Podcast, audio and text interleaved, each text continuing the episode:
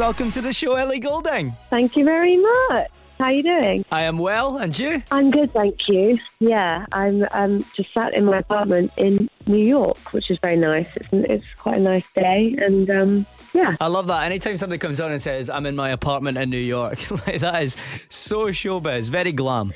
I know, I realised when I said it that it sounded a bit glamorous, but um, but it's not really. I, um, I, I'm literally just here because my partner lives here. Um, but I wouldn't, I wouldn't otherwise probably be living here because I do, I do miss London quite a bit. Well, listen, I think there'll be a few people hoping that you're going to come and see us soon and do some shows now that you've got this new single out. 16 is sounding amazing. And when I first heard that, I kind of, and I still think this, it sounds a bit like anything could happen. Yeah, I'm so glad you made that comparison because um, when I was think when I was thinking about it, I I know it sounds like super pop-tastic, but actually I was thinking more along anything could happen world lines because um, I just I, the euphoria of anything could happen was just so awesome when I played it live, and it just really got everyone really excited. I was hoping that this would be kind of like the 2.0 of that. So, but you know what? I just it's I feel like it's I want people to kind of feel positively about a time in their life, whether it's 16 or 17 or, you know, maybe even like 18 or 19. But like,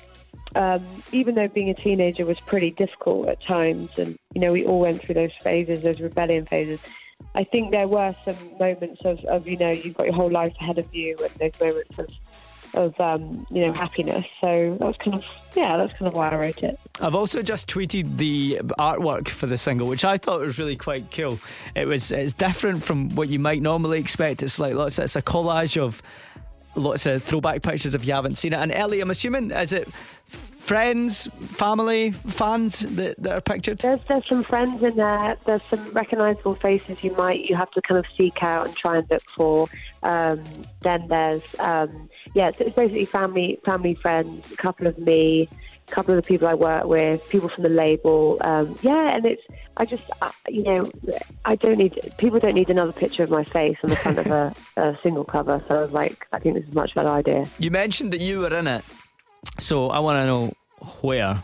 And if you're listening right now, you can play along with us as well. Jump onto my Twitter at Callum Sweets, find the picture, and let's find Ellie Goulding.